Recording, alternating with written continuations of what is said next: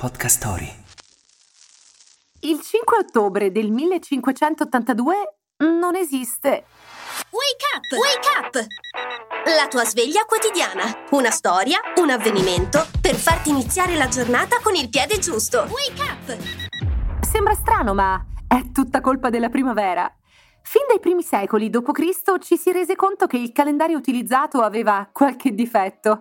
Ad esempio, l'equinozio di primavera, fissato al 21 marzo, andava sempre più allontanandosi dalla stagione in questione, provocando non pochi problemi. Mancavano dei giorni. Centinaia d'anni di studi, calcoli e osservazioni sfociarono in una revisione del calendario commissionata da Papa Gregorio XIII ed entrata in vigore proprio nel 1582, quando, per riportare le stagioni al loro posto, vennero cancellati i giorni che andavano dal 5 al 14 ottobre. Signore e signori, ecco a voi il calendario gregoriano!